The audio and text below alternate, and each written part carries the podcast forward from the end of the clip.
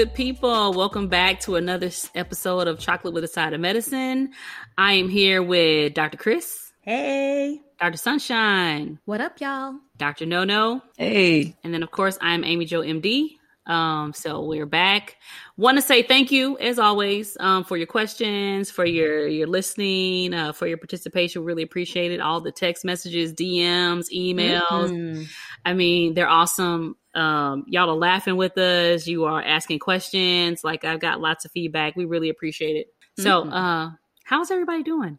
Things are getting going in terms of COVID vaccine world. I'm happy things are rolling out. At least over here in Cali, things are opening back up a little bit, um, appropriately. right. that, that's important to say. Rolling, Keyword rolling appro- out right. appro- appropriately. Thank Our you, Dr. Sunshine yeah, our cases are falling and our governor is being more transparent and you know, it's looking it's it, we got some high hopes over here. I don't know how you guys are doing where y'all at. Our governor just opened up the state. He opened up all the bars and mm. took the curfew off for alcohol purchases and you can imagine that people are everywhere.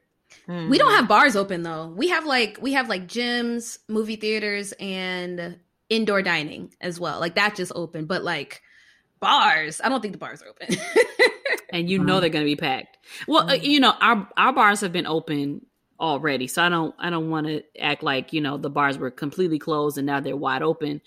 But they had capacity, you know, restrictions on them. But now the capacity restrictions have been lifted. So you, I can, I can only imagine. Um Wait, so it's like completely open. Like back in the day, work is over, happy hour, hang at the bar. Like yes. it's like a normal day. Yes. Oh no, no, no. We're we don't have that over here. yeah, we're oh back to normal God. day. Yeah. Well, I don't know. When North Carolina, from what I because like you said, like our bars are open too and restaurants are open, but um they do have the limited capacity, like the social distancing. Um and they also have the curfew. They have the curfew of the 10 o'clock. And I think it's still going on.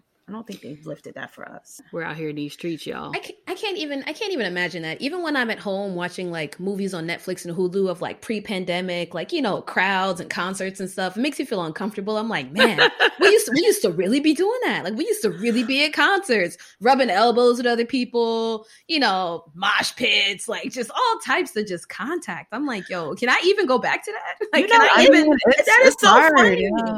I don't That's know, so like, funny you said that because I saw a concert. I saw, I think it was a Jay Z concert that I saw like years ago, and I was looking like, wow, right. I miss concerts. I did say what? that. I said like, I miss it. I did, but I don't. I mean, I miss concerts too. But when you look at it, like wow, we're so close to each other, and yeah. if someone's screaming right next to you, and you're just breathing in all the, you just, I'm like, oh my gosh, what are we doing? This is so true. I think the last concert that I went to might have been with Dr. Chris. Yes, it was. Y'all did go to a concert. It we did. Um, didn't invite us. Didn't and, invite us. And hey Listen, sorry, and screaming like I'm thinking about all my respiratory droplets that I showered right. onto the Ooh. row in front of me. We were singing uh Mary J. Blige oh. MJB. Oh yes. And I just think about all the freedom, right? All the singing and yelling and dancing and people next to you when you turn around singing with them. And I'm like, wow, we were so wild and crazy back then. mm-hmm. we definitely were. We definitely were. Yeah, collected by we went to I think was the On the Run like part two with Beyonce. Um, first of all, we didn't go to On the Run together, part two, because Amy Jo saw it in a different city. So she oh, turned, she up, turned up in like Atlanta. Did you turn up in Atlanta? Where, where, did you see Beyonce at? She went to Atlanta. She went to Atlanta. Or Houston. She went somewhere in the South. So she didn't turn she up did. with us personally because she's like, oh, I got other plans. I'm going to see B over here. no, floor seats, the VIP section, bottle service, the whole nine yards. I'm just trying to figure out how y'all decide to get on. Uh, I'm just trying to figure out how y'all decide to wait till we record and to you know become complete traitors.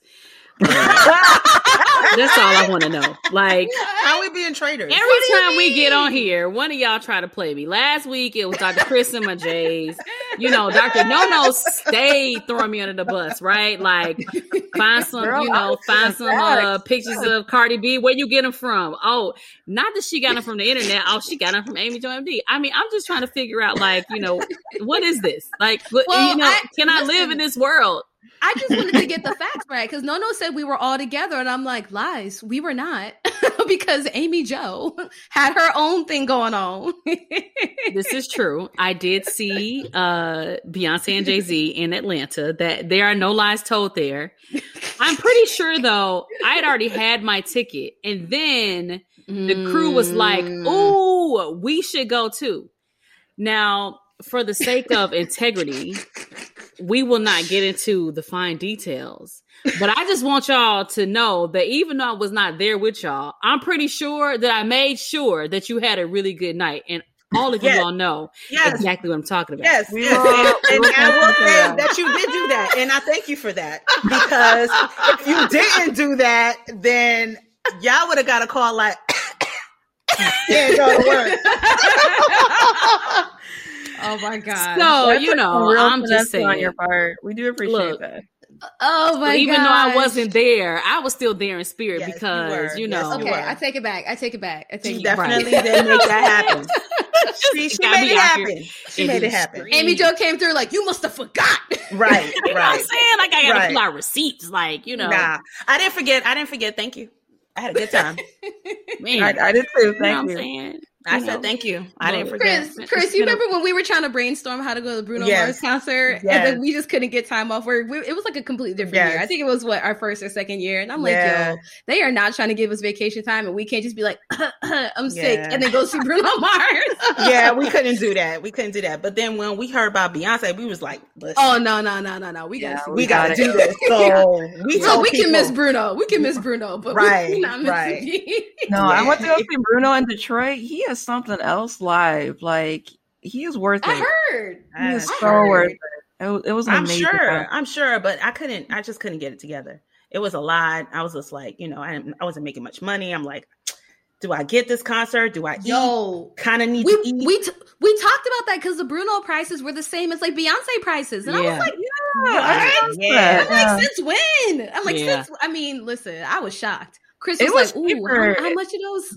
yeah, because I, I had to make decisions. I had to make decisions. Do I eat or do I go to a concert? And you know,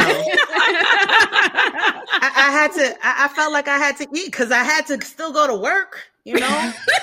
so, and then I Oh my also gosh, felt like I'm at an age like I, I shouldn't. I shouldn't have to be debating this. You know, I'm kind of old. I gotta like, come on, you gotta be an adult. You gotta be an Yeah, adult. you know, like you shouldn't be doing this. Like that's not right. should Oh I my go see Bruno. Mars or should I have money for Right. dinner? What I eat? So I'm the one who is doing the trending topics this week. Yay! Yay! Pew, pew, That's- pew, pew. That's that's my transition, guys. No, I really am gonna try to figure out if I can get an air horn on here because Right. like, like, like it's- you know, you know the you know the producers they got the little button they can push just like.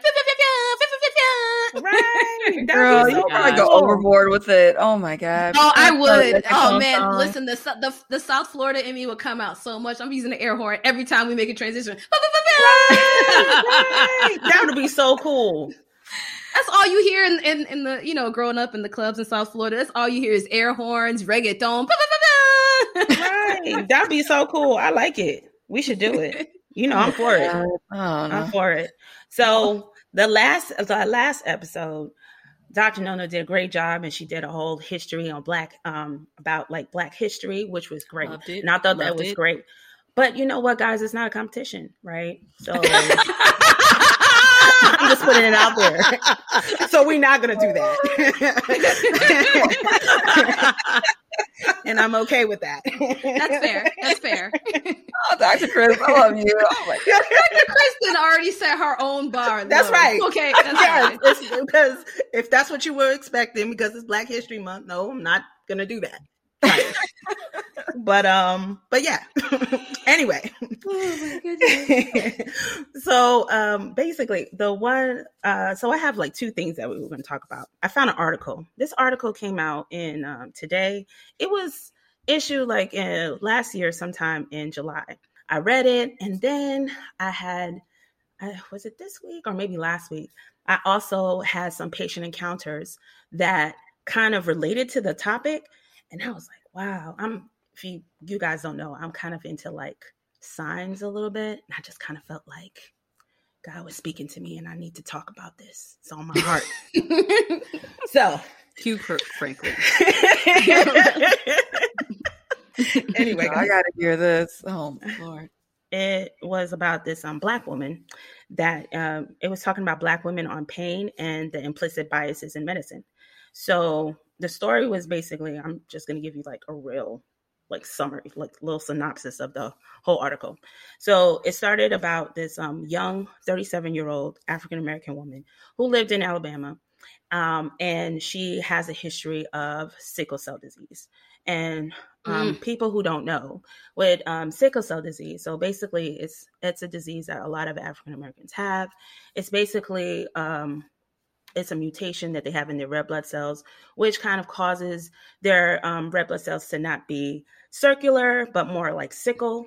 And they go through these called these crises, like sickle cell crisis. And so what happens is sometimes that these um, sickled red blood cells kind of get stuck in the in small blood vessels and cause lots of pain and it can be really serious. Like um, they can have uh, really serious things like acute chest syndrome, where they can die from it. They can have pneumonia, and they can also get like um, necrosis, meaning like in the area that um, there's no, there's not getting enough, they're not getting enough oxygen or blood to a certain area, and it causes it to die. So like they could get like really severe joint pains. Um, mm-hmm. they could even have strokes from it. So it's pretty serious. Mm-hmm. So in this article.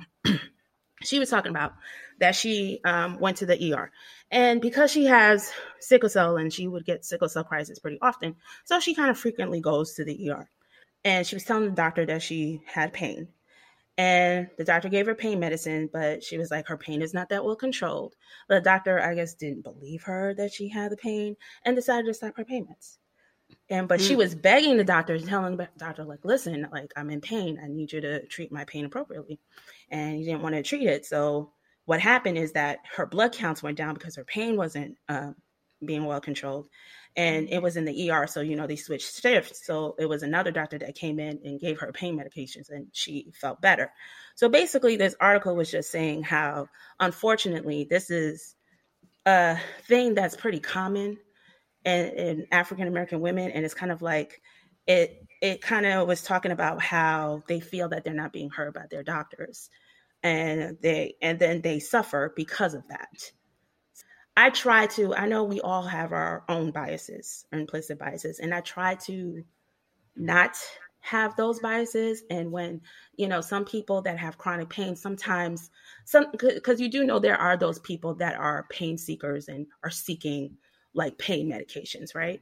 And but mm-hmm. but this patient from this situation like when you know this is something serious like we got to actually accurately treat it so you can help them so it's just like basically like sometimes you're mm-hmm. you're in a rush and you're trying to do things and it's kind of like you don't really take the time to really listen to your patients sometimes and i think it's mm-hmm. important that we talk about that and do that because and take a breath and as physicians make sure that we try to really listen to our patients and try to treat them appropriately what do you guys think well, I mean, there's there's a, a slight his. I mean, not slight. It's it's actually pretty overt. But there's like a, a bias, um, you know, in medical school education. Like back in the mm-hmm. day, there was actually a study that they had released that you know black, you know, African Americans have a different pain tolerance and that they can handle higher amounts of pain than like the, I guess the regular you know person being non-black or non-Hispanic or whatever. You know, that was mm-hmm. the basis for the study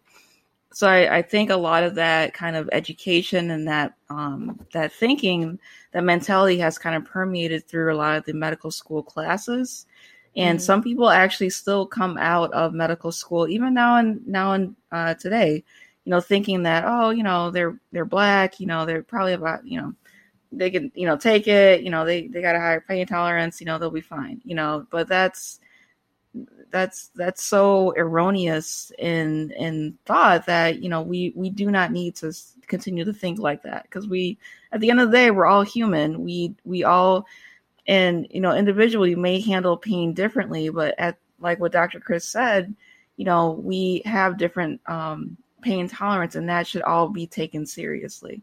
So because you're black you, oh i'm sorry go ahead Oh no no no no no! I was gonna say I think that's one aspect of it, mm-hmm. but there's there's multiple aspects that go into it, especially in the emergency room and what's and what you know certain doctors may perceive as like what a pain seeker looks like. Mm-hmm. You know what I mean? Like if this woman was maybe a white male, right? Mhm. With the same complaint, same exact chart. You know, there are some doctors who, you know, because like you said, Chris, Chris, like doctors have to make a point to kind of like check your biases. You know what I mean? Mm-hmm. But there are doctors that don't do that. And if you happen to come across one of those doctors in the emergency room, maybe if you were a white male, they would have given you the pain medication. But because you're a black woman, that raises a flag in their brain for whatever reason. And they're like, oh, she might be pain seeking. So I think it I think it's not just the whole like, oh, she's a black woman, she can take it. I think it also has to do with, you know, perceived biases. Right. Yeah. Right.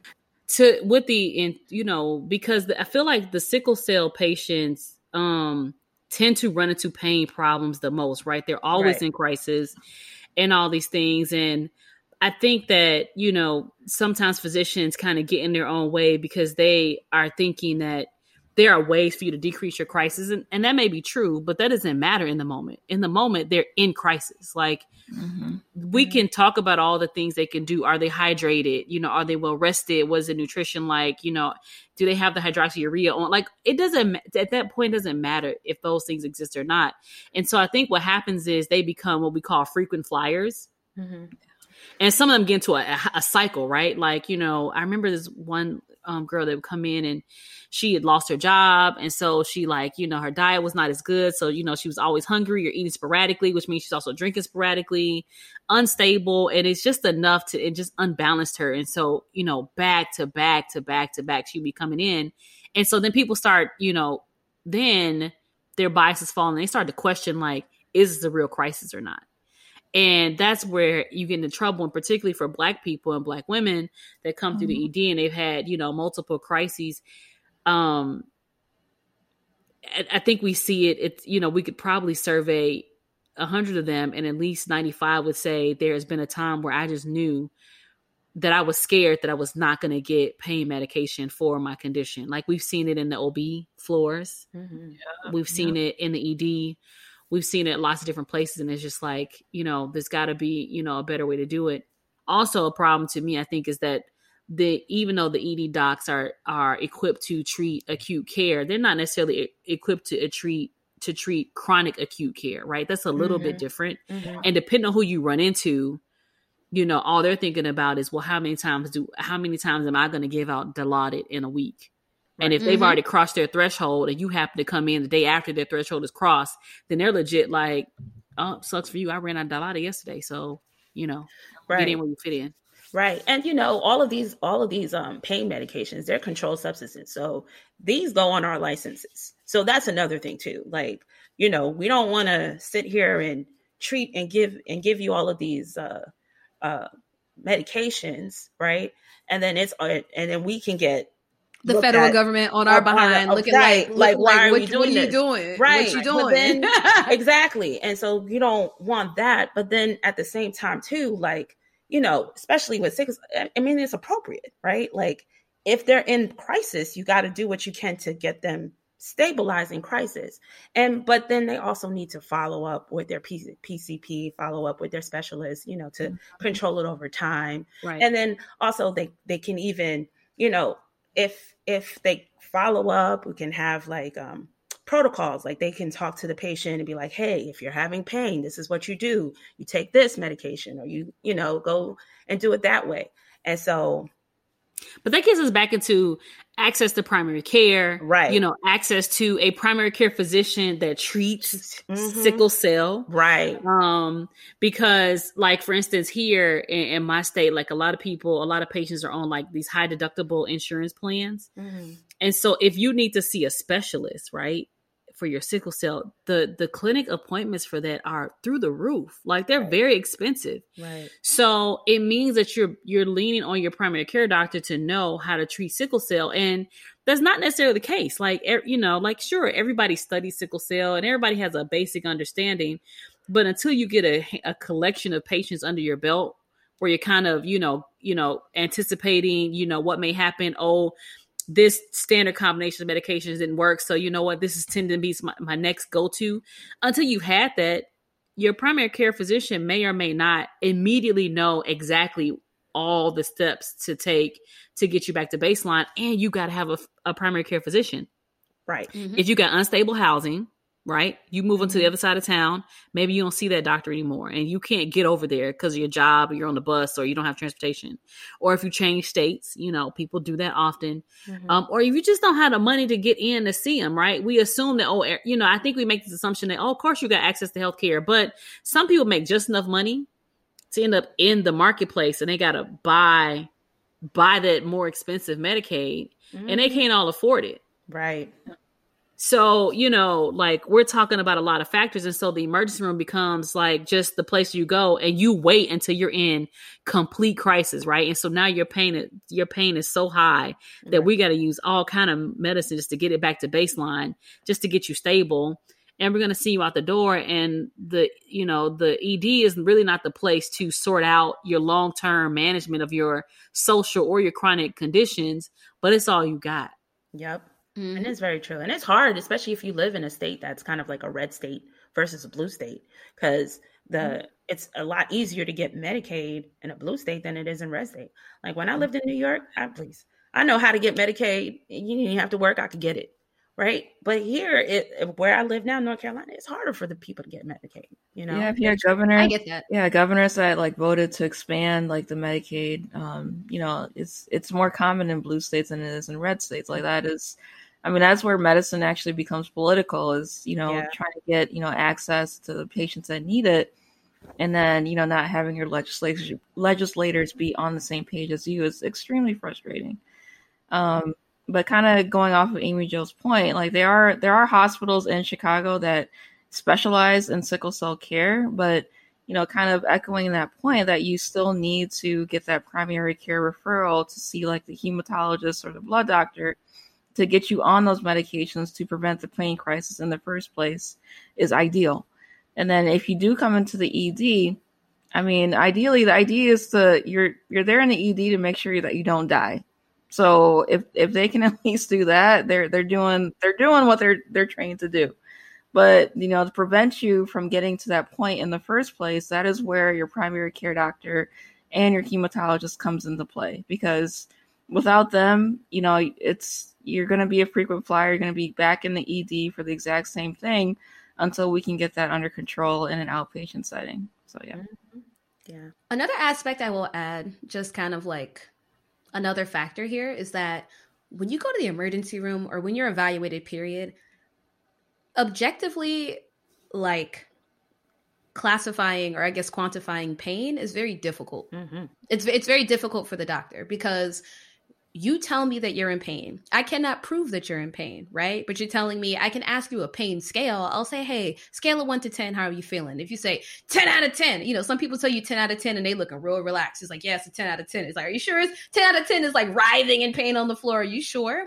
But, you know, aside from us asking you to give us a number, you we actually can't prove that you actually have the pain that you say you are. And now you're relying on whatever doctor that's seeing you to make the best decision for your care based on whatever pain they think that you have based on what you're telling them.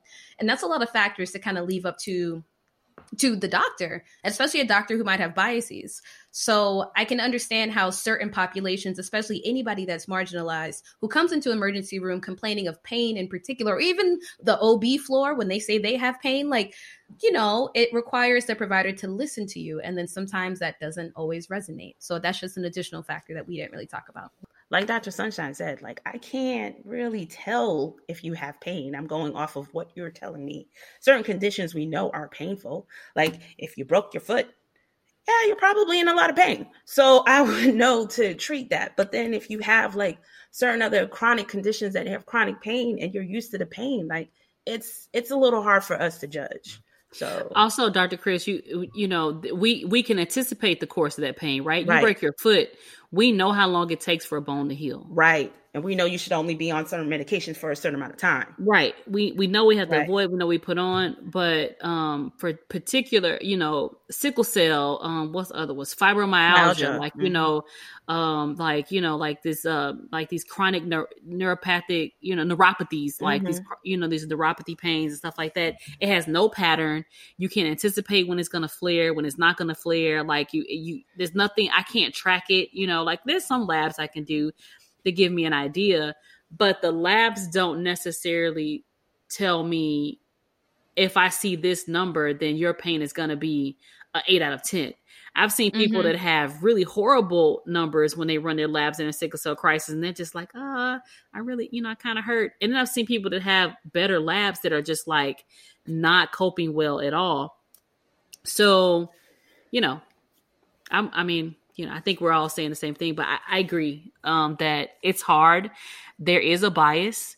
Um, and that's something that the healthcare system is always going to work on. But we are all individuals, is what Mhm. people really need to remember is that your healthcare team is a collection of people with different backgrounds, different cultures, different connections. We're not all the same color. We don't come from the same countries. And so biases are going to exist.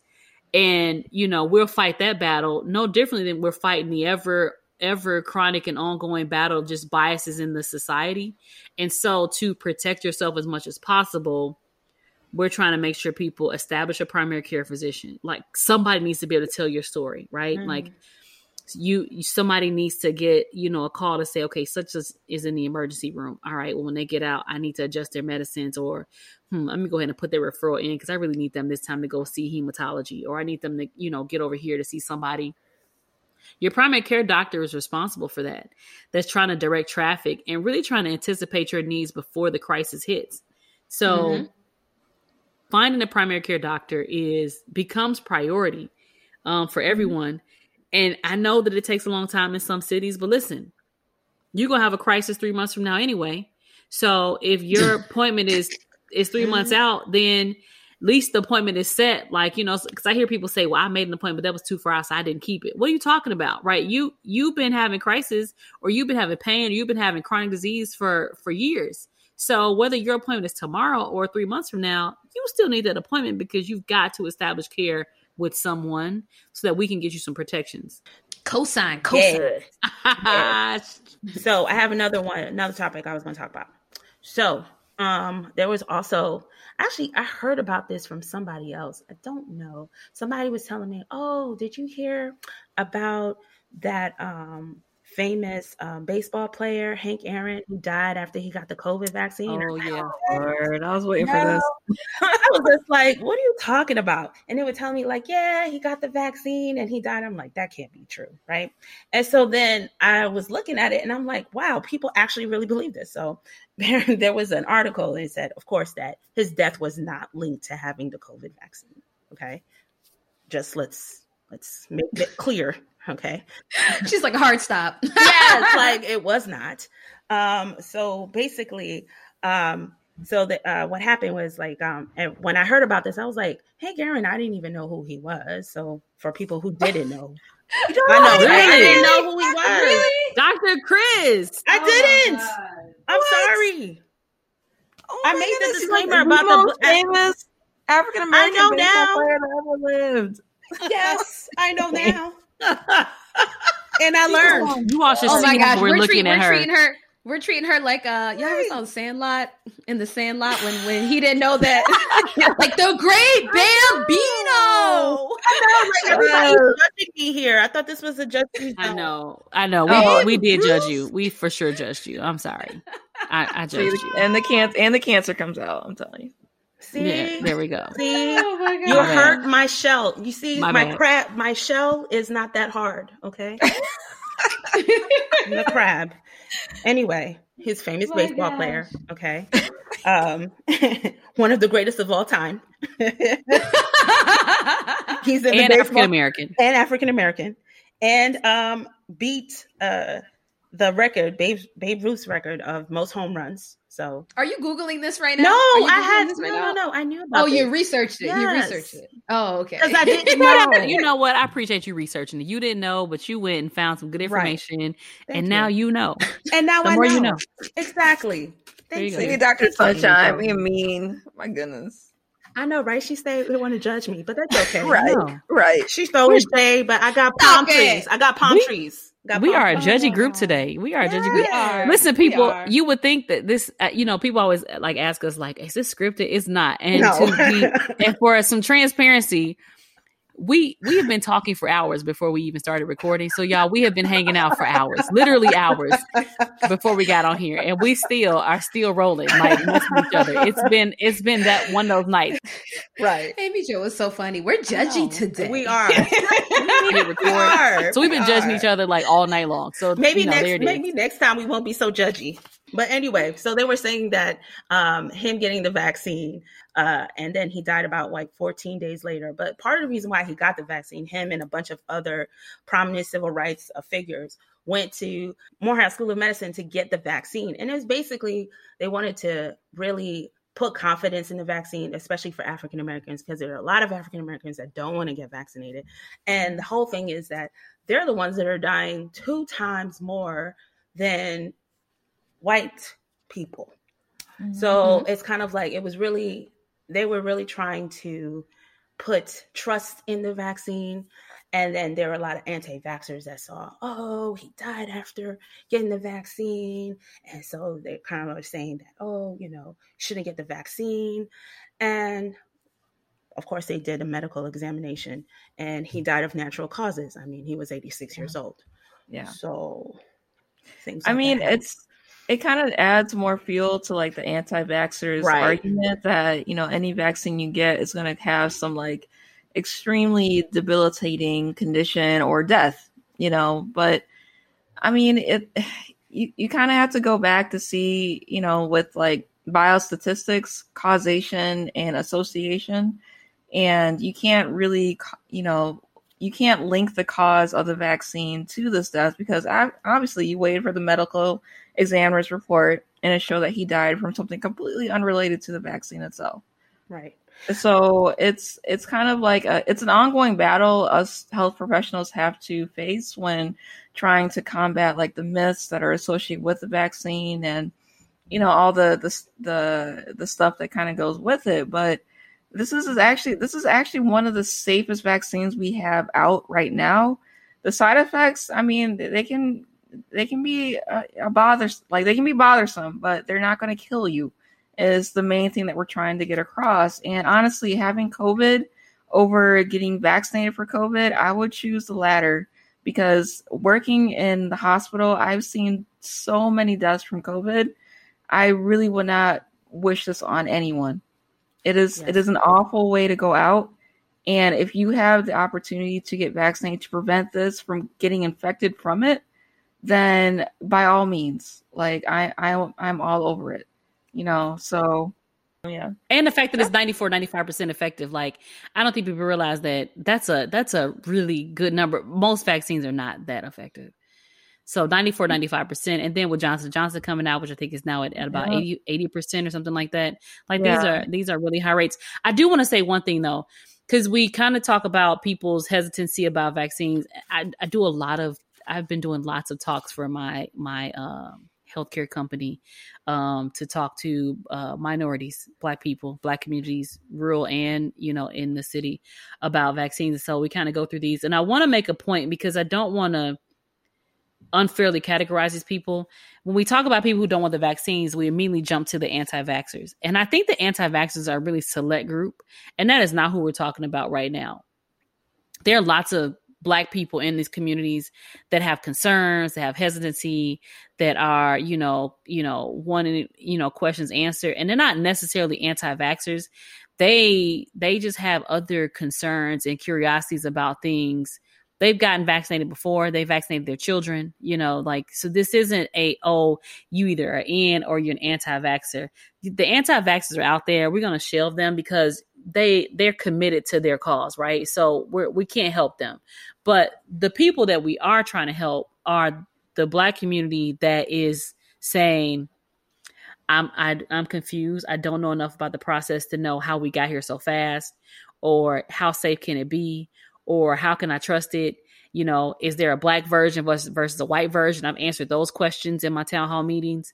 Um, those are the people that we're talking about. And I just want people to know that you can be skeptical and concerned, right? In medicine, skepticism uh is a is a part of the learning process right? Like you almost get trained to be a skeptic. Like are you sure those labs are right? You know you you sure that you sure that report is you know what it is? Like are you sure your intern's uh physical exam is what it, you don't want to go and push on their belly yourself? So we learn how to be skeptics you know by nature. And so that that is not i'm not shaming anybody for being you know skeptical or having concerns but i want people to know that you can be um unsure and still be committed to protecting your yourself and your family by mm-hmm. getting the vaccine and and that is the part that gets hard right? Because you know you know black folks like soon as they get a little shaky about it they be like oh that must be the lord's way of telling me no. Like i can't get the vaccine like no that ain't the lord. Like stop blaming that on god. That ain't god ain't say that. You know like you're just a little nervous right? Like um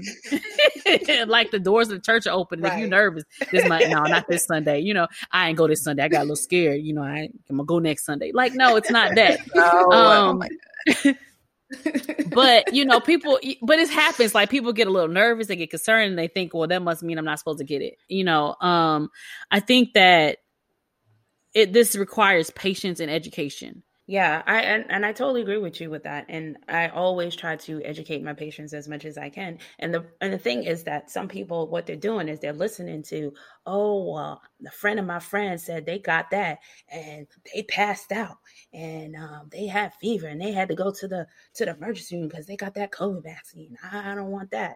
It's like you're listening to anecdotal information. Like some people, yeah, some people get some reactions, but uh COVID's worse. Right. Mm-hmm. COVID's worse. And the whole worse. thing is like even if you you could get COVID and you could be okay, but you could potentially give it to somebody else and they don't do okay. So yeah. like I know for myself, I would feel horrible if I knew that I gave it to somebody else potential and they didn't make it. But to know that this is a very safe vaccine and everybody in this podcast has taken the vaccine and we are still all here. So we're we're doing fine. I'm all right. Yeah, we're I'm good. good. mm, I've been good. Y'all, these were good topics. But um we got to get to the matter at hand. So, Dr. No No, what you got for us today? Hey, so we're about to talk about that marijuana. Oh, oh no, they were making fun of me for how I pronounce Charlotte. Apparently, it's Charlotte. So the city, love, yes, and North I love Carolina. how she took yes. time to make sure she pronounced it right. Charlotte. Hey, you know, because I don't like being made fun of, so I want to make sure I pronounce it right. So, and I told No No if I, I told No No if she actually spent time in Charlotte, she wouldn't be calling it Charlotte. I'm like, that's how I know you ain't been there because Charlotte, because Charlotte is something. Oh man, love y'all though. I love me. I love me some Charlotte. I love North Carolina. Period. But that's a topic for another day. All right. So the topic at hand. So I've gotten a lot of like talks about this during residency, and even as a hospitalist, um, people be asking, "Hey, when can I get that marijuana card?" I'm like, oh, so there's so much we need to talk about before we do that. so, um, so I have a couple of like sections divided up for this topic because it's very loaded. Um, but I feel like we can kind of start with just the basics. So, marijuana, you know, what is it? Where can you get it? Like, why do people want it so bad? And you know, kind of go from there. Uh, so, marijuana, there's multiple names for it.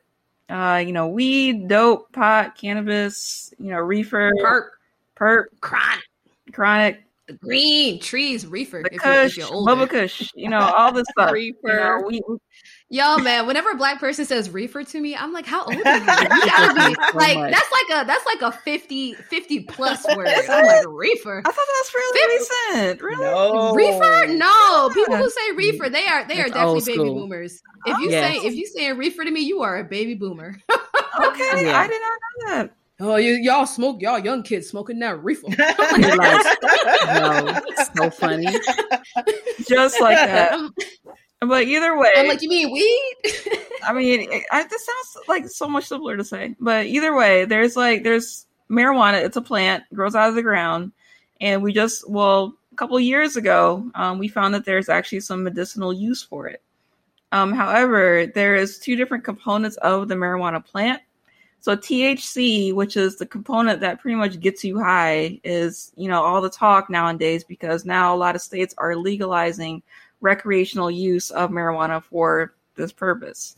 However, the CBD or the cannabinoid, Cannabinoid. yeah, exactly, component of weed is not the mind, the altering uh, component of weed, but it's essentially the part that we use for medicinal use. So it's typically used in people with like chronic pain and others, uh, a couple other uh, chronic conditions that we can use uh, weed for that can actually have some benefit if you qualify for it.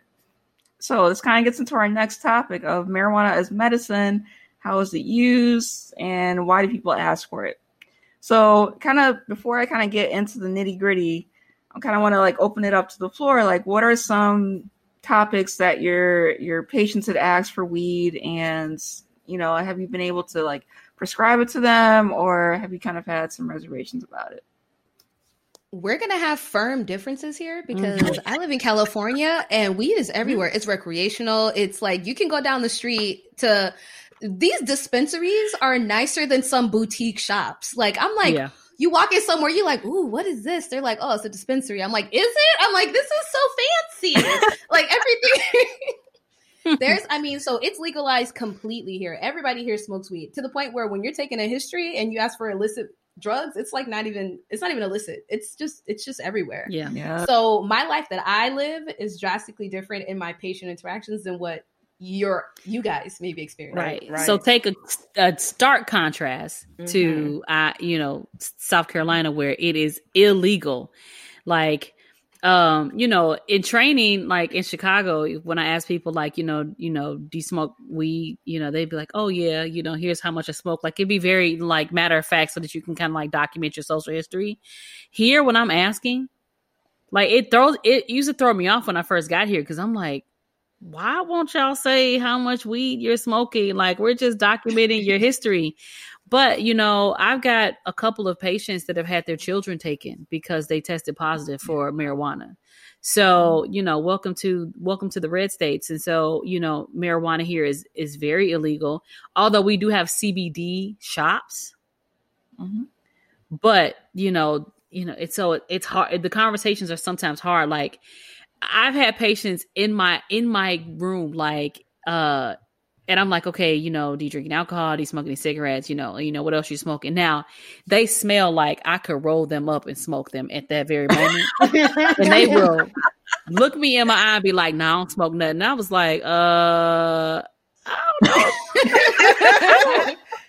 I don't know who you think you're talking to, but let me help you out. Here, let me drop some diet. Let me let me lose. I might be code switching, so let me help you out um, right. I'm like, maybe maybe I sound like I'm not down, right? Like maybe I sound like I'm not, you know, you know, like I, you know, I'm I'm here for you. Like I'm your doctor. So I'm gonna ask you again, uh, how much weed you smoke again? They be like, ah, you know what I'm saying. I want you writing it down. So they get very concerned, like, don't write it down, don't put it in their chart. So kids get taken still here in my state, you know, for marijuana. Mm-hmm. And I, you know, that's crazy because in in you know Chicago, like if you test positive for marijuana, even if you came in, you know, ready to deliver, okay, um, we're keeping it moving. So it's hard here. So it's it's a difficult conversation. So me and my patients are no longer talking about um, weed from that standpoint. Yeah, well, it's kind of the same thing for me too, because I mean, it's illegal in North Carolina as well. But it's a little more, I guess, where I practice, they're a little more liberal about it. They I don't know if there has been like people been arrested for it necessarily, but um my patients they they say that they do it. They don't have a problem saying they're like, oh doc, yeah, you know, I smoke. I smoke a little bit. I'm like, how much you smoke? I mean, how many blunts do you use? And you know, so I just talk to them about it and they're like, they're like, oh, you know, I do too. I'm like, all right, fine. And I just document it. So it's oh, it's it's kind of this it's a little bit more, I guess, relaxed a little bit, but it's still illegal. Um, still has that connotation that it's it's a dangerous drug. Um, but you know, we're doing more research to see kind of the medicinal uses for it, and that's you know being um, you know taken care of like at a at a very fast rate. Um, but you know, here in Chicago, as you know, most of our listeners are probably aware, you know, we approve we were approved for recreational use like I think I think at the beginning of quarantine. Uh, so like in 2020, I think in January, like we had a lot of the recreational shops started opening up, and I swear, I think we sold out of everything for like a couple of weeks. no, it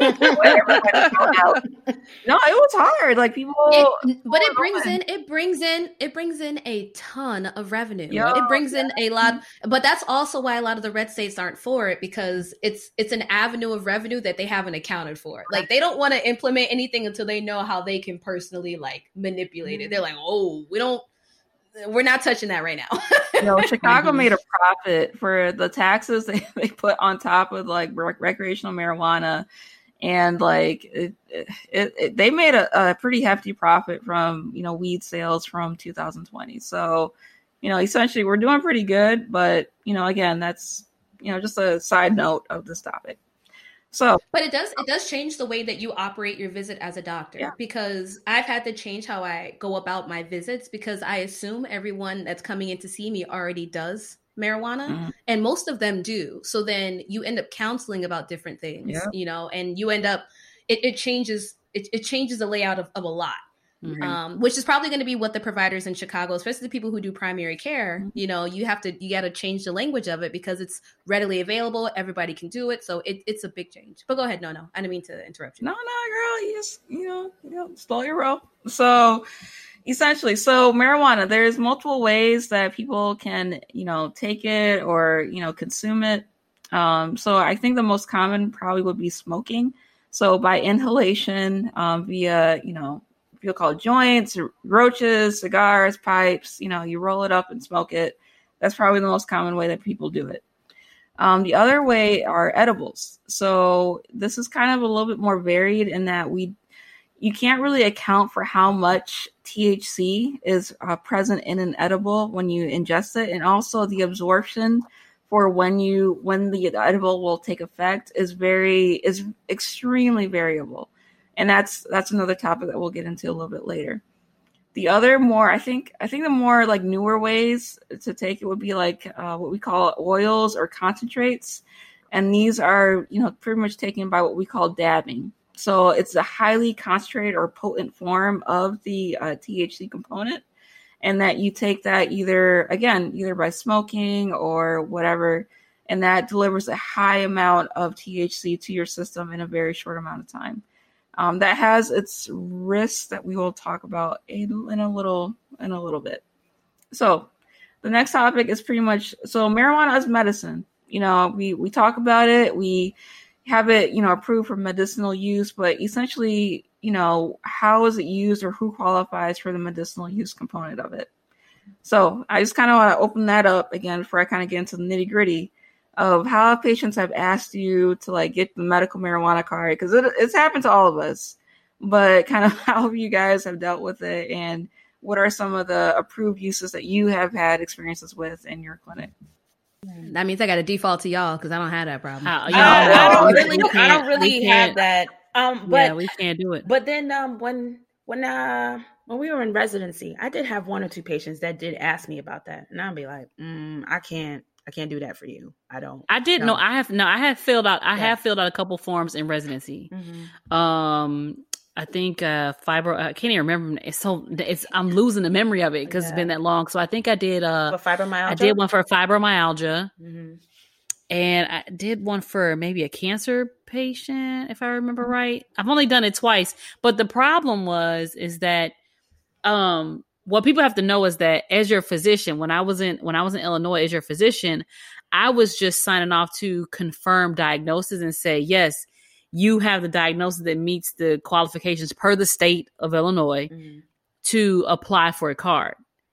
But the whole process at that time, and I don't know how, how it's changed over the years, it was still months, even after they turned in the card, that they could get any, that they would actually get through the whole system to get their card back. So as your doctor, even in states where you know getting a medical marijuana card is legal most of the doctors are just confirming your your diagnosis mm-hmm. you still have got to go back to your state your your state system and go through their process. So it isn't like I can write you a letter and then you could kind of take your letter to the, you know, the store and be like, let me get them, let me get them turtles. Right. Like it doesn't work like that. right. right. And it's not how it works. We don't write for the actual marijuana, mm-hmm. right? So I don't put a prescription. I've never written a prescription for marijuana. Doctors don't do that. Mm-hmm.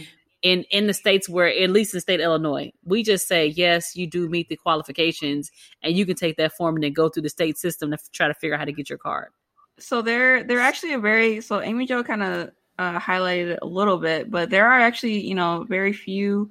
Actually, per the state of Illinois, there's actually a couple of conditions that will qualify you for the medical uh, marijuana card, but there there are only a very few like FDA approved medications, you know, for that purpose, and most of them are actually used for patients dealing with like nausea or um, uh, what we call anorexia, so un, uh, not really having an appetite in cancer. And those medications are uh, Marinol and Cesamet.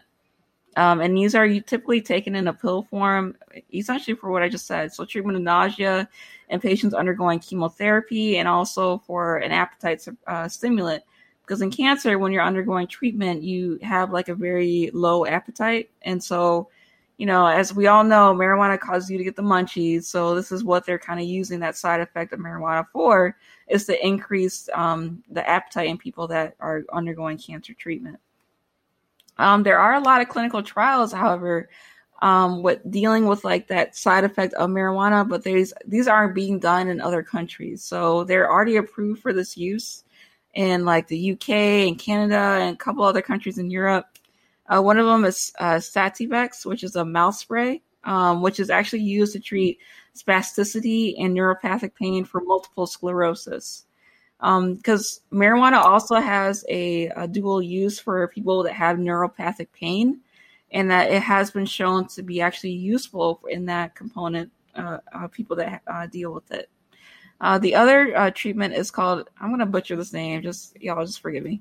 So it's called Epidiolex, which is a CBD based liquid medication, which is actually used for two forms of childhood epilepsy. Uh, one of them is called Dravet syndrome, and the other is called Lennox uh, syndrome. Um, and I'm sure you've probably seen like a YouTube video or like some type of uh, CNN story about um, mom that's gone to like every other neurologist and has tried every other medication or you know to try and like control the childhood seizures. And these are seizures that occur like a couple hundred seizures like every hour. Um, so it's like very hard to control epilepsy. And they have actually shown that some of these marijuana medications can actually help abate that or actually get rid of those seizures and have, you know, give the chance for a child to have a normal life. So these are all research uh, trials that are ongoing, and we're still waiting for like the more definitive uh, results to come out. But you know, the the clinical trials that we've seen so far have been very promising. So that's that's a plus with with the weed, the reefer. So yeah. Well, I have prescribed Marinol. I've done that. Okay. I prescribed that one uh, for a cancer patient, and I think it was because I had because I was with Dr. Swader. Yeah. they all know. Shout out to we need, we need to we need to send him this podcast. I should actually send this to him. But um, yeah. I would not be surprised if he thoroughly enjoyed this. you know, I might actually send it to him. He'll be like, "Oh, it's so refreshing." Oh my god! all right, I will. I will send this uh, to to like all the attending county people and see what they say. All right, mm-hmm. so so that's not to say. So this is a huge argument that we have every year with marijuana. So they're saying like even though marijuana is legal, that means it's completely safe, right? Obviously, that is not the case. Um, I've admitted many people who have uh, smoked a crap ton of marijuana that they, that they weren't supposed to, and they are actually hospitalized for it. So I kind of want to hear your guys' experiences, like with dealing with that, or what are what are some of the health risks that you've experienced with people that smoke like a crap ton of marijuana? Oh, that's that hyperemesis syndrome. Yeah, cyclic vomiting syndrome mm-hmm. is the it's the most common one. A really common one. Um, but let me say, and because I believe in being fair, out of my patients that smoke marijuana, most of them are not having any side effects except for some munchies, right? but right, so most of them are doing fine on it. But um, I have, you know, the people who who have had side effects to it um, well, the people who have had cyclic vomiting syndrome seem to also be heavy users of marijuana. Mm-hmm. Yep. I just I just had one recently. and was like, "Yeah, this might be a problem," and it's gotten better Mm-hmm. since he cut down. Yeah, while I was um in the hospital, there was a there was someone who was admitted for that for that hyperemesis syndrome, and well, he apparently this person smoked like four times a day, and we were trying to figure out like, wow, you have a job and you could do all that, wow, yeah. So he he he was very heavily committed in how much he would smoke. y'all y'all are going to think that I am crazy. but since I have been out here in California, I have not seen it at all. There's Mm. not like this this like I don't know. The the views on cannabis period here in California is just different. Like people don't feel the urge to like smoke a like like I saw it all the time. Like not all the time, but like I definitely saw it more often when I was in Illinois. And then, you know, I hear of people getting in other states, but in California, I actually don't see it that often. Mm-hmm. It's almost like normalized. It's just part of their day. And they don't do it in excess. It's literally just like it's kind of like the thing where like you've been exposed to it. It's commonplace. There's nothing really like oh, there's no awe factor around it. It's just like either it's part of your day or it's not. And people don't judge either way. It's like, cool, you do you. And it's not like this like, oh, I'm out with my friends. We're doing something that's illegal. We're doing something we got to keep under the table. Like, oh, we got to hit this now. And it's there's no like, there's none of that around it. So I actually have seen it a, a lot less. Here. Well, I think mm-hmm. because it's kind of like that, it's kind of like normalized. That that's probably the reason why you don't see it. Like when whenever you say to someone they can't do it, they want to do it more, you know. But then when they can, they're just like, oh. okay, they just do it whenever they want, and they don't use it in excess. I think it really all depends on how you use it and how it affects your life. And another thing that y'all gonna think I'm crazy because I'm showing y'all a whole nother world. So I'm, I want you to walk with. I want y'all to walk with me into La La Land. Walk with me into La La I'm giving y'all Willy Wonka music, so I want y'all to walk into the California. Okay, this is how we're living. Okay, Oh my god. so there's dispensaries everywhere, and there are tons of products. On every product, they let you know the CBD amount, the THC amount, and then the person working in the dispensary usually knows everything about all of these products. And if, let's say, for example, you go to purchase something and the guy at the cash register is like, hey, have you smoked this before? Have you used this before? Whatever.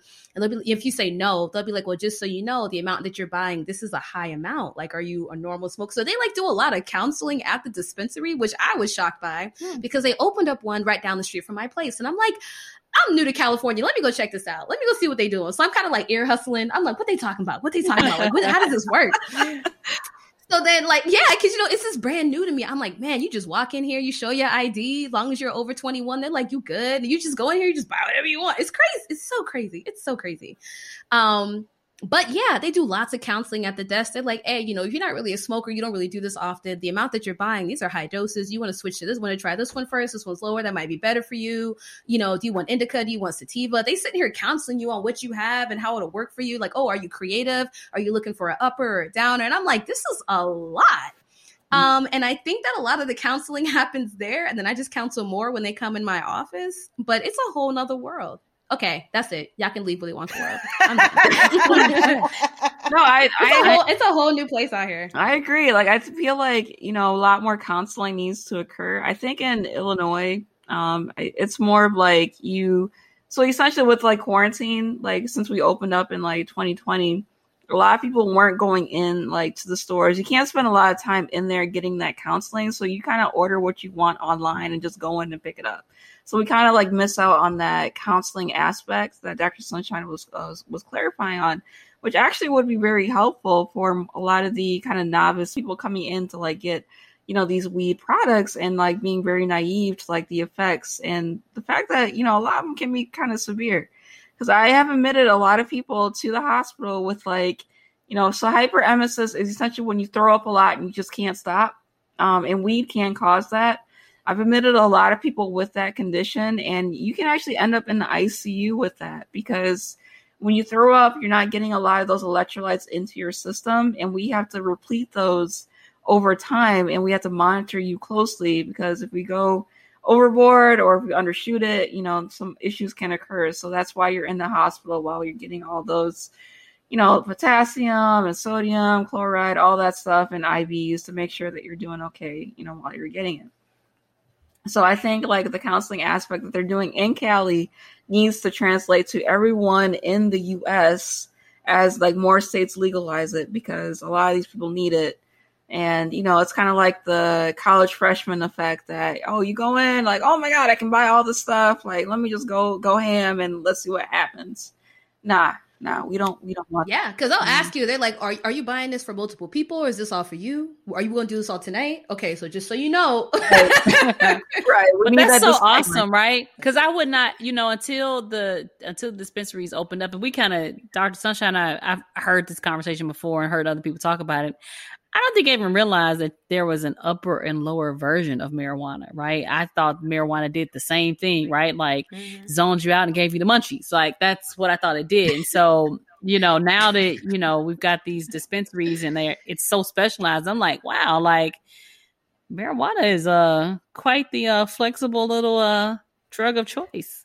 There is, but I mean, again, like kind of like highlighted earlier is that marijuana, even though it's kind of like touted as this like benign drug, it's not. So there there are some health risks with using marijuana a lot and in heavy amounts.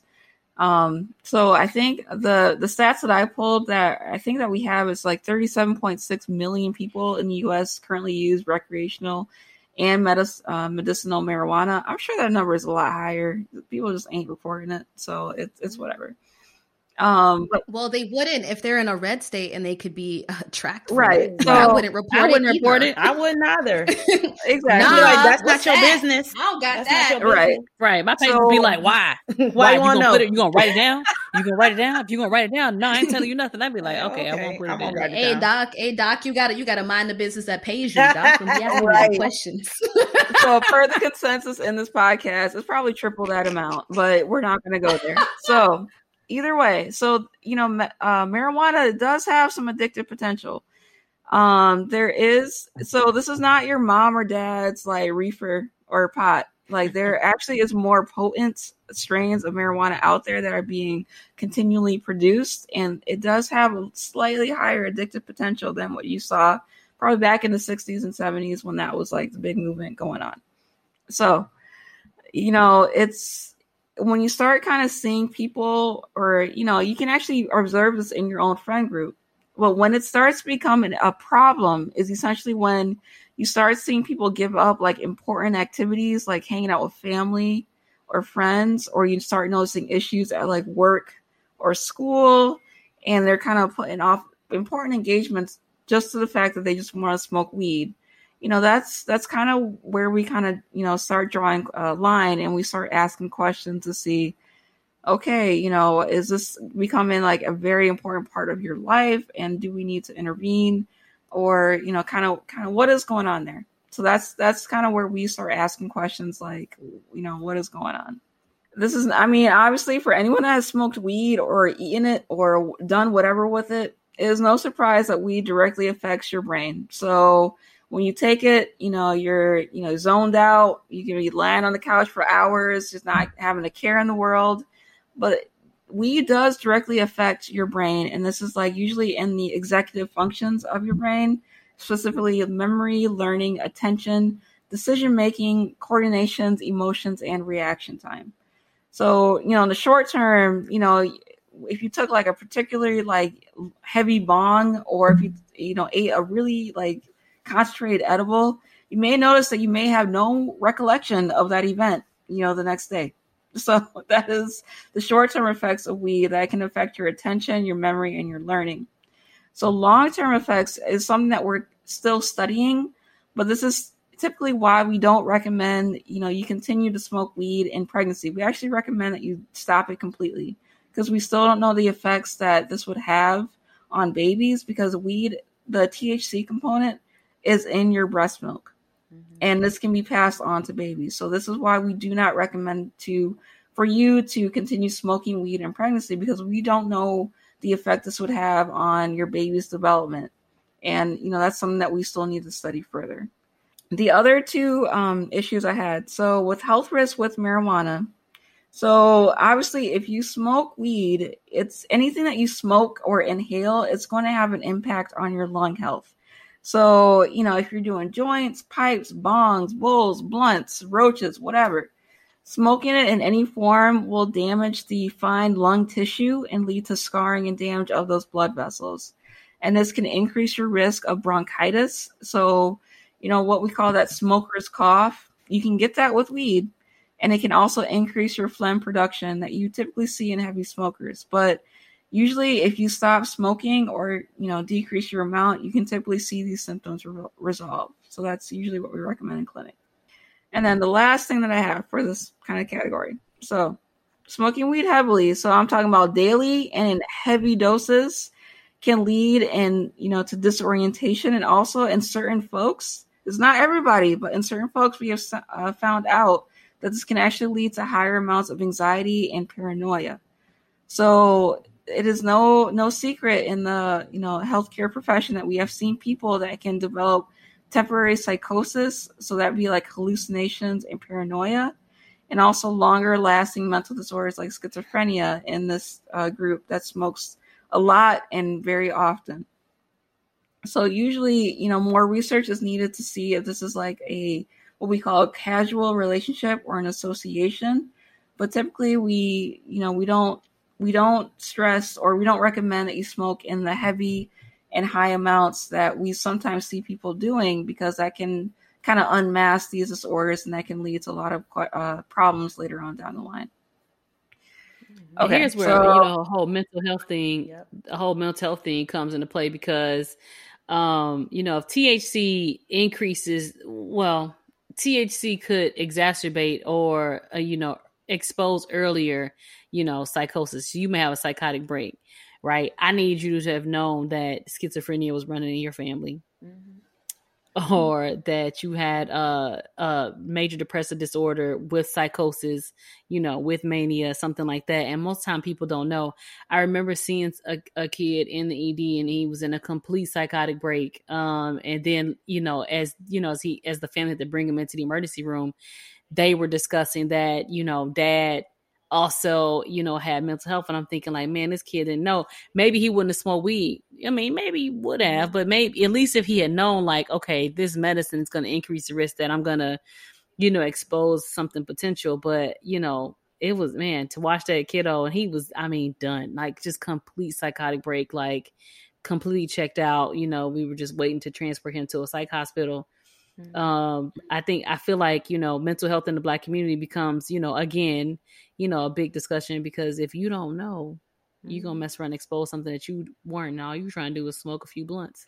Um, because the majority of my population is smoking weed across the board, I have a rule of thumb that um, when they come into my office, if I know someone is a marijuana smoker and they are pregnant, if they are a young patient, or if they um, have a psych disorder, I definitely talk to them about it. Those are like my three main highlighted things.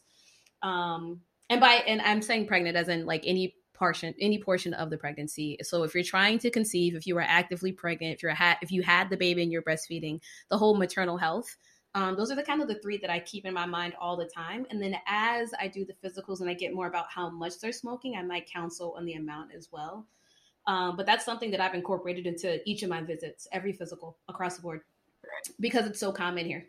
Um, but in particular, in terms of smoking during pregnancy, um, the concern is that one, it re- increases your risk for preterm labor. So you might end up having a baby earlier than you're supposed to. It also increases the risk of having smaller babies. So that's a big thing that needs to be brought up. And it also increases the risk of having um, changes in like the cognitive function of the newborn when the newborn is born. So those are main things I highlight to patients who are trying to conceive and I know that they already smoke a good amount of marijuana in order to kind of convince them like, hey, you know, now you have to think about you and a potential baby. We really need to start weaning off, cutting down. And once I mention those things, because those are shown in studies, a lot of which are animal studies, are trying to do more studies on humans, but that's like and even ACOG has that. ACOG has like a really nice poster that you can print out. Literally, if you type in pregnancy, marijuana, ACOG, which is like, you know, the gynae, their hub, it'll come up. And I printed it out for my patients. I'm like, this is what you need. right, right. Here you go. Mm-hmm. Boom. So I think um so that's an awesome point, Dr. Sunshine. I'm I'm glad you kind of highlighted on that. What Dr. Uh, Amy Jo actually just said. So you know when you have patients coming into the ER that just seem like really just out of it. So I'm talking about like kicking and flailing at like you know the staff and like you know you got to put them in restraints and just you know all that mess so there's actually a component of um, you know, like a strain of weed that's out there that's called K2 and spice. So this is what this is not actual like the marijuana that grows out of the ground. Girl. This is girl, yeah, you know. So this is the synthetic uh cannabinoid that we actually encounter a lot in um you know in our profession. And that usually the only way they present is usually they come into the ER and they are just batshit crazy. So I'm talking about just straight up, just straight up, just acting a fool, you know. And that's just like they are. Everybody is a threat. They are like kicking and punching and just very, just very dangerous. And you know, K2 spice, like these are not from marijuana, but they do bind to the same receptors in your body. Um, you know, that the THC does, you know, in the native plant. However, these have a lot more powerful effects than the native plant and can cause like unpredictable life threatening events. So, this is more like nausea, anxiety, paranoia, like brain swelling, seizures, hallucinations, increased aggression, heart palpitations, and chest pain. So, if you have a friend that took you know K2 spice or whatever, or got something from a gas station or some unknown wee man, you know, mm-hmm. and they start acting like this, then you need to bring their butt into the ER because this this is a life threatening emergency. So Yeah. I just want to like because like that's just not to say that you know not all weed is benign. There are some variants out there that can cause life threatening events, and we want to make sure that the public knows about it because you know like this the same argument that like no now weed is legal, it's safe, you know, blah blah blah, whatever. Yeah, we have the same issue with alcohol. Yo, I had someone Yeah. come in yellow as a highlighter with his belly out, you know, a him belly out Wow. to like uh eight pregnant, eight uh eight month pregnant uterus, just full of fluid. You know, and this is what alcohol use can do to you. And we already talked about this in the last episode. But this is not just to say that just because something is legal does not mean that it's completely safe. So this is why you have us to kind of tell you, you know, that kind of the risk and the the issues that we have with like excessive use of it. And also by doing your own research, you can see that heavy use can lead to these detrimental effects. So that's what, you know, essentially why we're here to tell you about those effects before they, you know, come into play. Hey, do y'all remember when um they were cutting uh weed with uh warfarin? Oh, Oh my God. And, uh, What? I remember that. Yo, yes, they were cutting so- weed with uh warfarin and uh For, for, for, for the listeners, Amy Jo's about to tell y'all some crazy stuff.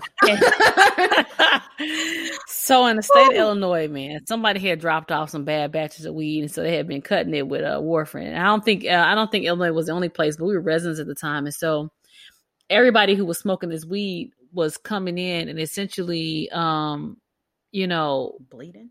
Had like just bleeding, right, spontaneously bleeding. bleeding like crazy.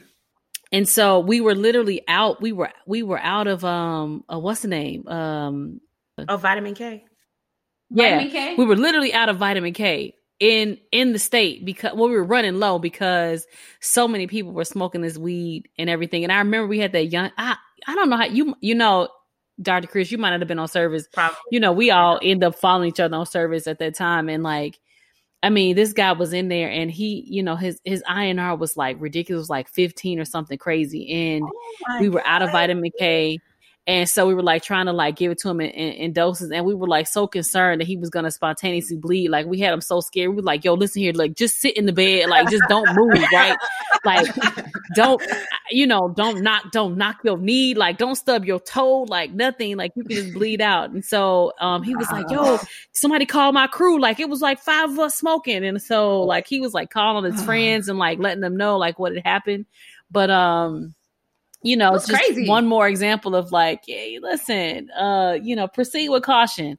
Uh, weed is weed is cool, but you know, we're also I also appreciate that people are are mixing their weeds, right? Some is coming from dispensary, some is coming from the good old weed man. Listen, the weed man, hey, shout out to the weed man for all the people that are smoking weed. You know, I don't want to miss out on you, right? You've been consistent in your distribution, and so our patients are are still using you as their primary source because your taxes are much lower. Um,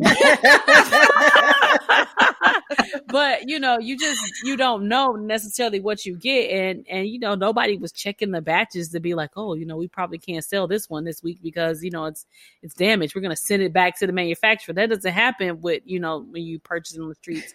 So yeah, I just remember that, and it was like crazy because we thought everybody was gonna bleed out that was smoking weed during that time. So you you can't only smoke weed, you can also eat it.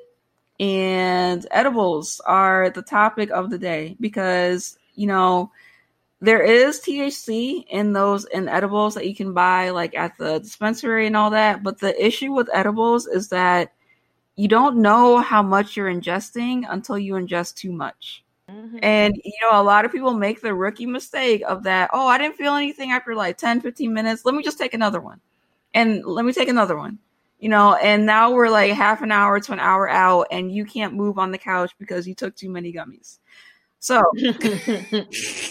so or you're diaphoretic and you need to be, you know, so the issue is that edibles. This is really happening. They're really happening. Y'all, how do you not see this? So edibles can actually range in the time that they take for their full effect from 30 minutes to two hours. So unfortunately, this can actually lead to a lot of issues with accidental poisoning or severe injury. And the other issue with edibles is that, you know, they're made to look like candy. So adults love it. They're like, oh, you know, this is nostalgia, blah, blah, blah. Let me like take a couple candies and like see how I feel. The issue is that we have a lot of case of kids who, you know, who see these edibles as candy and they'll end up accidentally ingesting it. And, you know, that's, that's what we get a lot of the calls to the Toxicon Center for is that kids who ingested like a 25 milligram like edible and now they're like wigging out mm-hmm. and the parents don't know what to do. So, so just kind of disclaimer: if your kid does accidentally get into your stash of gummies, know that you can mm-hmm. always contact your local health department. You know, like nine one one or the Poison Control Center, which is one 800 222 1222. I memorized that number because I worked at Toxicon for a couple years. So um, just make sure you commit that number to memory. Other than that, that is all I got for weed. Dang, so guys. be safe, be responsible, and don't take too much, or you'll end up coming to see me, or you're going to the ER for something else, and we don't want that. So yeah. And it's like you might as well just say no to drugs, people. I know. No. I was just, just say, say, no that. to Listen, drugs. If, you know what? To be honest, if, if we took out all the rest of what we have said and we only listen to everything Dr. Nono right. just said, I'm like, I, I, feel, I feel like she's trying to push you in a certain direction. I'm like, I don't feel like no, Nono, Nono spent like maybe 15 seconds on the pros. And then she's like, "But let me tell right. you why you should not." I know, right? I just feel like just say no, y'all. Just just say no to drugs. No, I'm right. just trying to like tell people that you know, you know, because that's the issue we have with alcohol. Like people go out here like acting a fool, like drinking like bottles and upon bottles of alcohol, and they end up with like multi, you know, multi organ failure, liver failure, needing a transplant because they think alcohol is like a benign drug, and that's not the case. And weed, weed has its benefits alcohol does not you know so we we we drink it to feel good and to like go out to parties and like get that kind of sense you know the exhilaration from it. Um but weed actually has some medicinal benefits but some people kind of like overlook that and like only uh kind of only focus on the recreational part of it. So i'm just trying to say that you know it does have its benefits, but it also does have its risk. And we're all trying to like you know, let y'all know that you know those risks are out there, and you know we want you to be well informed about it before you have to come see me or somebody else that's not in my department. I'm sorry, guys. This is totally unrelated, but while we were talking about weed, the only thing I had in my head was the Mary Jane song. I'm, I'm in love with Mary Jane. Because you know what's about to happen. We're gonna get some emails, and they're gonna be like, "Well, why didn't you talk about X, Y, Z?" So I, I think, in fairness, we do have to say that you know, there's uh, for every you know every um caution that Dr. No No is is trying to throw out there, which is legit um there also have been you know circumstances where people have had you know seizure disorders mm-hmm. tremors like movement disorders chronic pain you know uh you know poor appetite failure to thrive and all those things and um marijuana has been a good antidote to some of those. And so I don't, I just, I don't want to leave without people understanding that we're not anti weed. No. We're not anti weed doctors. Uh, not at all. Um, in any way we can legally uh make it happen for you, we're more than happy to do so. Mm-hmm. Um, but you know, we also talk to patients, you know, real time in the trenches, and so we know that uh, even before marijuana became legal, everybody was finding a way to work around it. And some of y'all were doing it responsibly and it wasn't giving you any problems. That's great. And then we got the select few that's having some real issues. And so we do want people to be safe in your uh, drugs of choice, whether that be sugar or alcohol or marijuana or you know like i mean we can pick them all right so you know I, you know I'll, I'll be i'll even the playing field to say that you know everybody's got everybody's got a vice Thank you. Thank you for bringing some balance to that. I just yeah, everybody got advice and you just got to use in moderation. Like they say in the commercials with alcohol. Yeah. Mary J. I don't know the song. I'm gonna hit y'all with these questions. Are we ready? Are we ready for questions? Question. Anybody else got any? Uh, Wait, you know, out. anybody else want to drop some knowledge? No, anybody else want to drop some knowledge? Unrelated. Who sings the Mary Jane song? I'm sorry. Whoa, we gonna take that out. What is this? One minute, one hour. No, leave it, leave it in so we can judge her. Since we all being judgy anyway. Judgy today. Oh, since we're being judgy today. oh my and the, the listeners, the listeners should know that we have this problem frequently with no no. This is not a first offense. This is not a first offense for no no. Yo, stop. Who sings the oh song? Where she's asking questions that she should know the answer to. Oh, just revoke my black card. It's been taken away like 10 times by now. It's Rick James, bitch. Oh, Rick James. yes. My bad. All right, now I know. Now I know. Unedited. Right. This is she big, stay y'all. raw and unedited, right? Like, so here we go. Right. No, no, no, no. Stay giving us a reason to. to oh my god. anyway, so like I said, I'm gonna hit y'all with these questions. Sheesh. So, what's going to be refreshing about this is that I actually got two questions that are things that we actually haven't even talked about on the show yet, Sweet. and they both and they both were um, refer to peds, like pediatrics with the kiddos. Oh. So, and we haven't actually done a pediatrics episode yet. So the first question is Hello, chocolate MDs. Hey, girl, hey. Um, I was wondering if you ladies can do an episode or two about kids. I think you ladies also see pediatrics, right? The Mhm, answer is yes. mhm. This is me, Sunshine, answering this woman. Like, yes, we do. Yeah.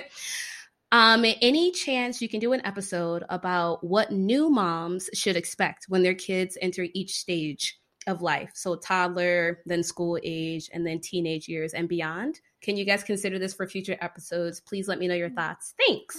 Yes, absolutely. I don't think those can all be in one episode, but because because they I each agree. have very um specific questions, concerns, um, milestone markers. Some of them have surveys need to be answered. You know, depending on their age, are we screening you for autism? Are we screening you for developmental, you know, delays or challenges? But yeah, absolutely, we can we can um give you the the family medicine, primary care, pediatric version. Absolutely. Awesome. Because I got this question personally. I know that she has like a like around like a one year old. So and she was telling me she's like, you know, I've heard about the terrible twos, but I don't know what to expect, and all I have are these mommy blogs to to, to read about. And she's like, I'm always wondering if my kid is healthy. Is my kid doing the right thing? Now, mind you, of course, you should always ask your doctor and take your kid to their well Mhm. visits. Like that's, you know, Yeah. that's something that hopefully can answer a lot of your questions, especially for the new moms. They don't know what to expect. Yeah, and then each Yeah. each age there's different vaccine requirements as well, and educating about vaccines because there's some people that don't want to get get their kids vaccinated, so to address those Mhm. things as well. So the answer, listener, is yes. We will definitely consider doing some peds focused topics because I actually don't think we've done it yet, and we do see pediatrics. So she gave us homework. All right. So the second question I have here is, "Hello, chocolate MDs." Um, if you ladies have any experience in the realm of children, I would love to see if you could answer my question. And also, again, yes, we do see children. Given the pandemic and schooling from home, I am concerned about my child's screen time. They spend hours looking at the computer for school, and then they use the iPad for educational games, and then they watch TV or YouTube leisurely. Is this something that I should be concerned about? Are there ways to engage them but keep them safe from COVID? And then she wrote like a little caveat here about like possibly taking them to the playgrounds, but being paranoid and having to wipe everything down. But she's basically asking, um, should she be concerned about the screen time and what are some options you can consider? I think her kids are five and seven. Yeah, did she like say where like what state she's coming from? Because I feel like the Mm-mm. no, okay. Because I mean, I know in some I of the think it states, matters like, they're state. well, no, they're loosening some of their requirements. Like, I mean, I know in Chicago they like mandated like the kids to go back to school like last week. So you know, it, in some places, like the screen time issue may not be an issue now because now they're mandating kids to go back to school. Um, but in some states where that's still like you know they have to the the case rates are still high and they still have to do like the homeschool, the Zoom school that may you know still be an issue. So So I want to give a quick shout out to. Oh, sorry, Amy Jo. I'm gonna give a quick shout out to Dr. Donaldson because she might be listening. hey, So, Dr. Dr. Donaldson, I am giving you a personal shout out on this because I sat in on one of the best counseling sessions that I've ever seen Dr. Donaldson give to a mom and her child when we were evaluating them for a well child visit. So, because this child, I think the kid was around like six or seven, the kid spent so much time on the iPad and just like pointing at stuff and clicking on things that when we were trying to get the kid to draw a circle or a square or a cross, they couldn't do mm-hmm. it. So like their their fine movements of their hand were like really behind by like more than a year. So then Dr. Donaldson was like, you know, are you are you writing? Are you drawing? Do they give them crayons? Like, are you having them work these muscles? And the mom was like, no. Well, she's like, you know, this generation because they're always giving an iPad because the parents are like, "You're making too much noise. Here's an iPad. Like, shh. Like, it's just it's mm-hmm. just right, It's- quiet, it's- it's- quiet. yeah, exactly. It's I so iPad focused. Exactly. and it's so technology focused that they're not actually, you know, progressing in terms of like, you know, handwriting and the fine movement they're supposed to be doing. Mm-hmm.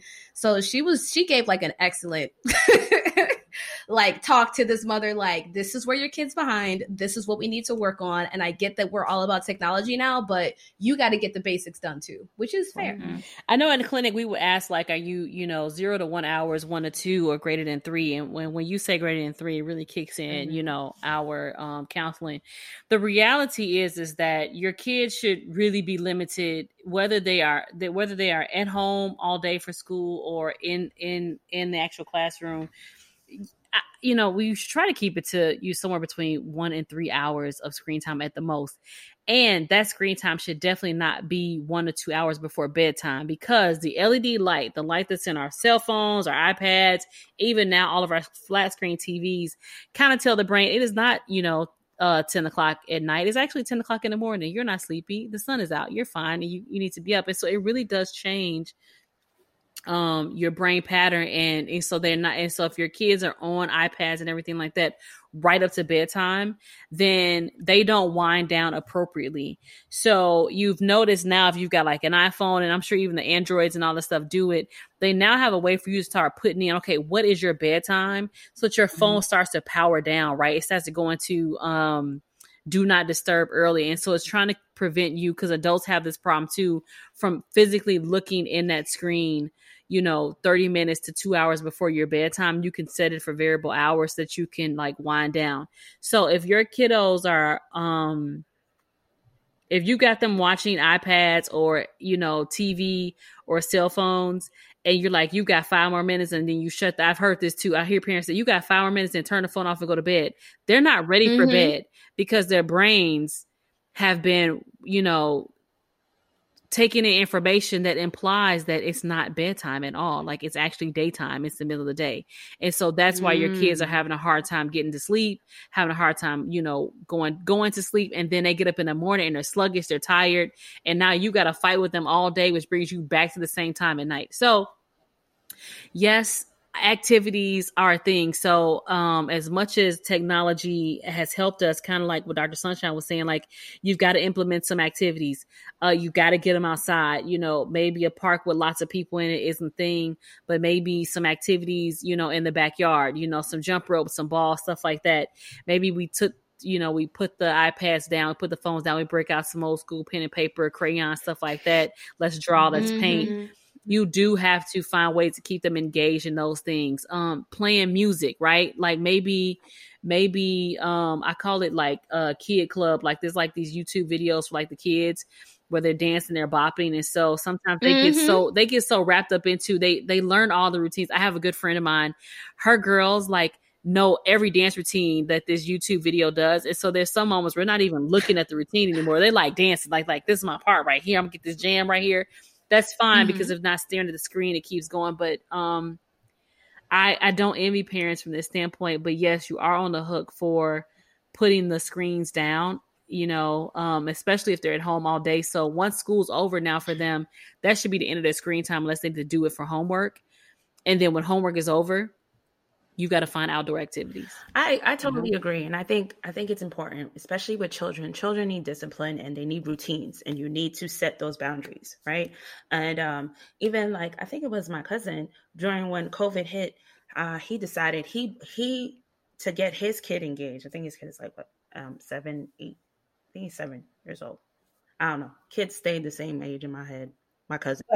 He's like, know, right? he's like seven years old. Anyway, he bought this. I thought it was a great idea that he did this. He bought this huge puzzle and he just Mm. had them he started working on the puzzle and he got the he got his, the kid engaged to work on the puzzle too.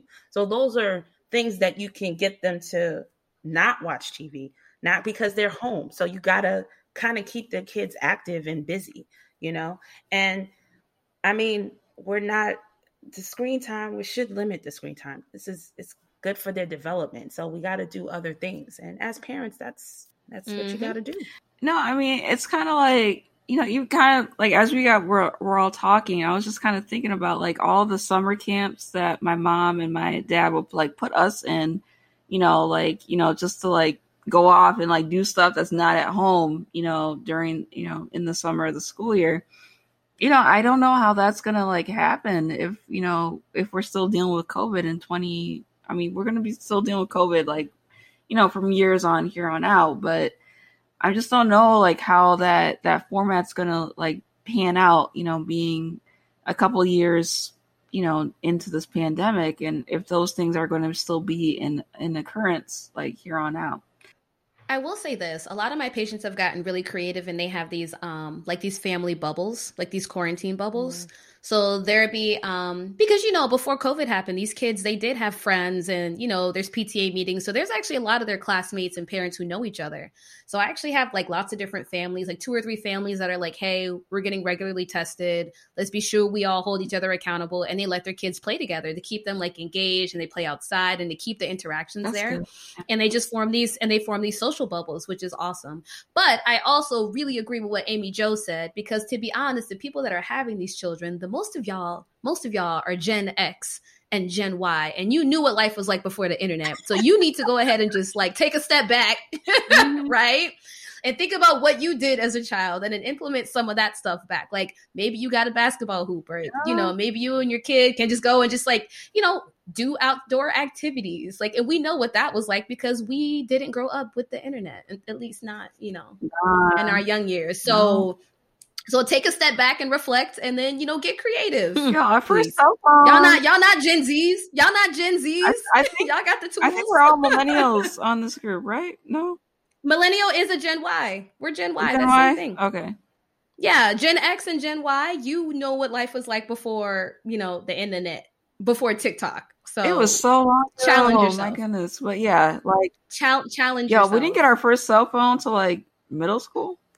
So I mean, you know, we we kind of had like our little outdoor activities planned like before that point, but there's things to do. You know, you can't keep your kids engaged despite that. So And there's like cool stuff you can do to even like teach them colors and keep them active. Y'all can just buy like Twister and play Twister at home with the family. You know, have a Twister break. You learn your colors. You get flexible. You listen. y'all, y'all can do it. I have faith in you, parents. Or they You or they do could it. just do what my parents did. They just turned off the TV. Boom. and dare you and dare Yeah, to and they were like, knob. "That's it. Figure something out." Oh They're like, "You're not paying my electricity. Figure something out." Hilarious. Either way, that's all the questions I have for y'all today because we are already over in time. Um, no, no, would you like to remind the people where they can find us before we roll out? where you can find us are thechocolatemds.com as our website. You can also post your questions uh, to our little question box uh, so that we can address them in our future shows. In addition, be sure to follow us on the Chocolate MDS. Uh, the handle is the same for our Instagram, Facebook, and our Twitter. Please follow us on Twitter. I don't know what y'all are doing, but we have a Twitter account. Please follow us on there too.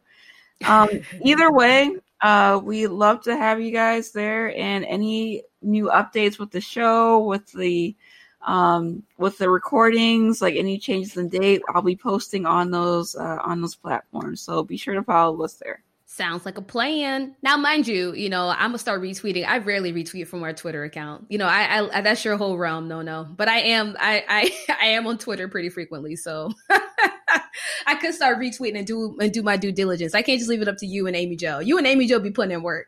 I'm gonna step my game up. And Dr. Chris can't do it with me because Dr. Chris isn't even on social media. So she's like, oh, you know, eh, eh, what? Maybe. I'm sorry. I'm, I'm I'm a failure in that in that no, I know. The old fashioned word of mouth that, that works just right. as well too. That's what I've been doing. Yeah, oh, that, and that's fine too. You it. part, Chris. I, I like that. I like that. Either way, we bid you all farewell. Bye.